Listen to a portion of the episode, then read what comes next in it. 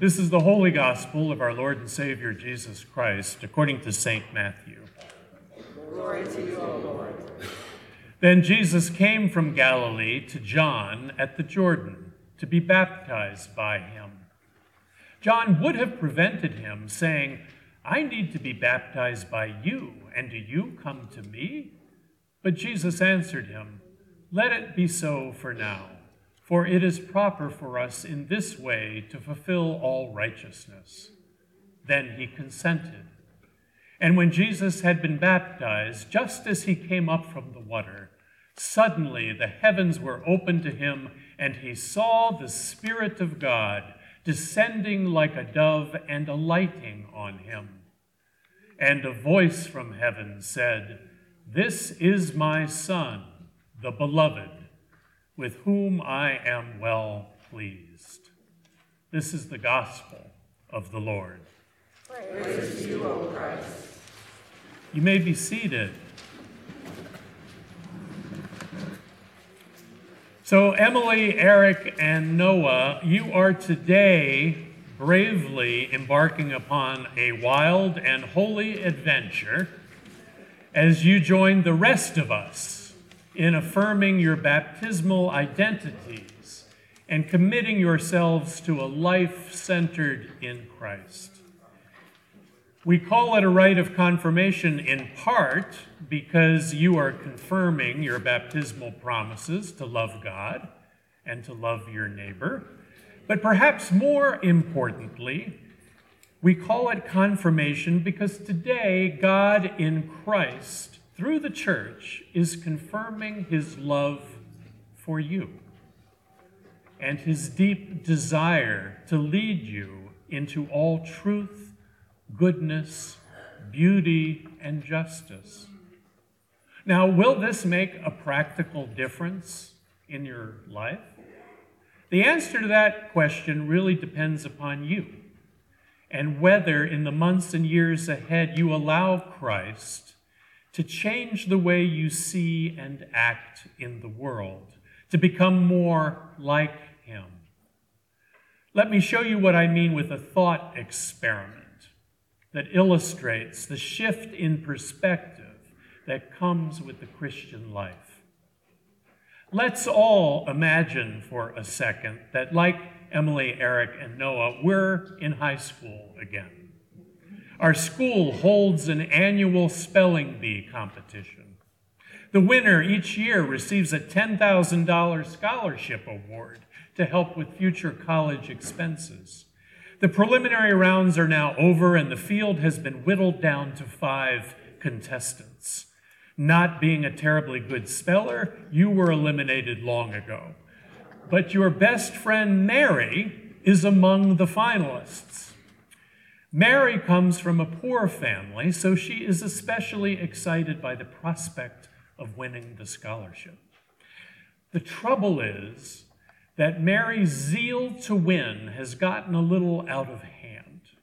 Somehow she has surreptitiously put her hands on the secret list of words which will be used in the final round, and she has memorized them. Because you are her best friend, she has confided in you about this. When you first found out about her cheating plan, you tried to dissuade her from following through with the scheme, but she is determined to win. Since it is a small school, you also know the other four finalists all of whom have been honestly preparing for the competition. Question Knowing what you know, do you turn Mary in for cheating or not? Now, this simple hypothetical case study is one I used back in the day when I was a high school chaplain and teacher, teaching a course in moral reasoning. The hypo- hypothetical, as you might guess, is designed to teach young people how to disentangle competing claims of loyalty. When the classroom discussion worked, the students would gradually begin to identify all of the conflicting considerations that go into making a sound moral choice. On the one hand, you have a close friendship with Mary, who trusts you implicitly and expects you to keep her secret. Friendships matter, and protecting it is certainly a worthy goal. Moreover, you love Mary's family, and you know that she needs the $10,000 scholarship more than just about anyone else in the class.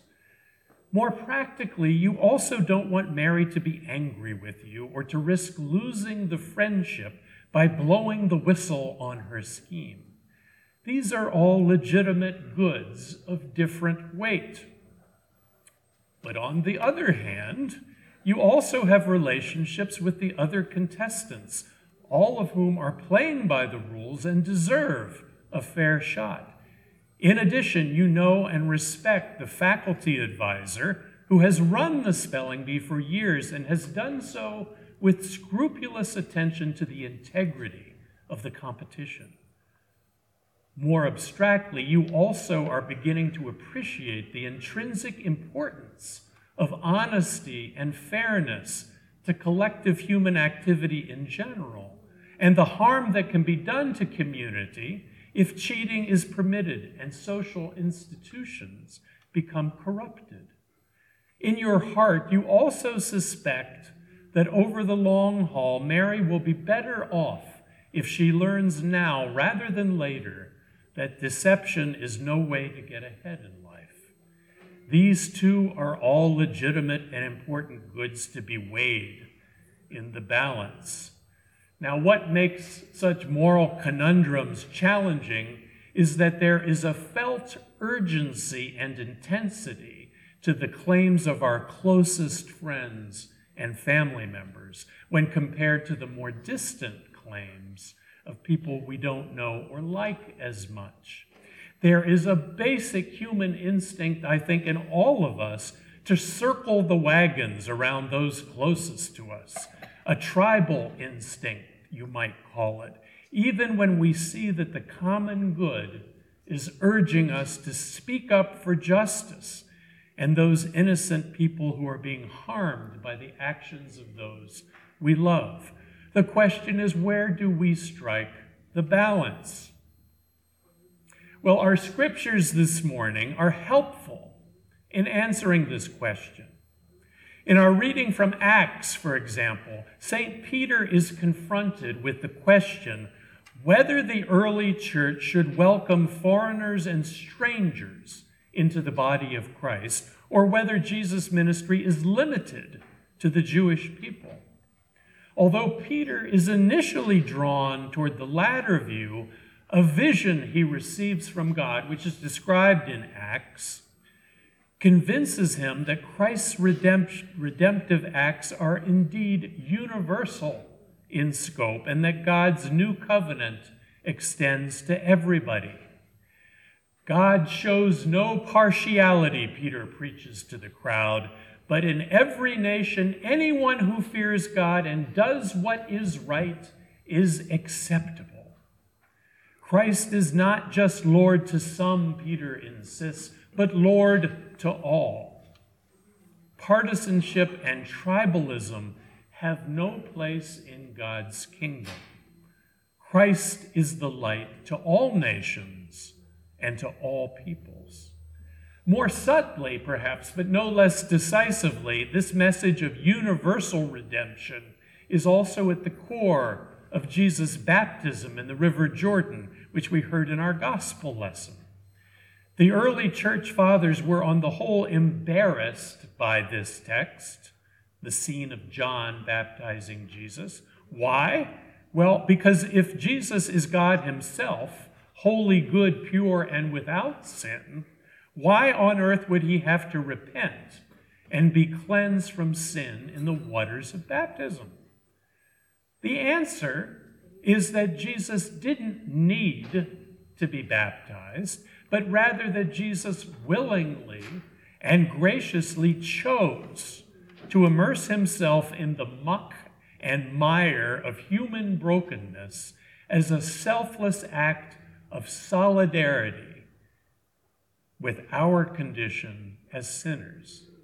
The one who knew no sin freely took on our sin out of pure love And Christ did this not just for his disciples, not just for his Jewish brothers and sisters, not just for those folks he liked, but for all of humanity, for you and me, for the wayward as well as the righteous. Christ's baptism, just like his death and resurrection to come, is for everybody. And just so, the scope of Christian ethics is universal in its reach and refuses to prefer one set of relationships, whether they be family, friends, tribes, or nation states, over the good of all humanity. And for this reason, when we are baptized and when we affirm our baptismal promises, the promises we make crucially include commitments to seek and serve Christ in all persons, to strive for justice and peace among all peoples, and to respect the dignity of every human being. This seems so obvious, doesn't it? I hope so. And yet, when we turn to our political leaders in Washington, on both the right and the left, it seems as if our public moral discourse these days is driven not by a dedication to the common good and welfare, but by self interest, partisanship, polarizing rhetoric, and group identity politics that puts the welfare of some ahead of the interests of all.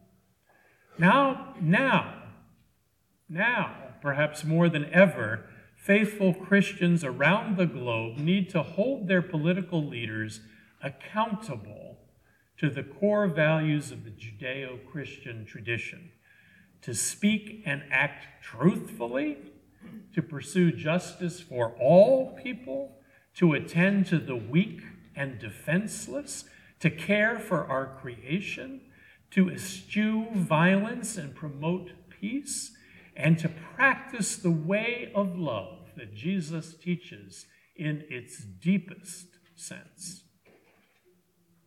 To affirm our baptism in Christ is to commit ourselves to these moral values.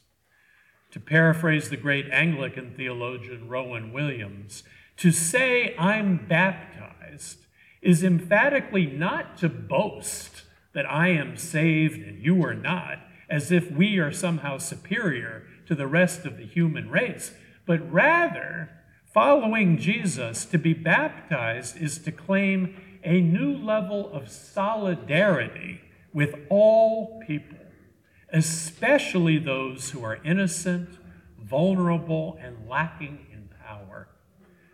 And to be in solidarity with such others means regarding their needs and hopes and dreams as every bit as important as our own.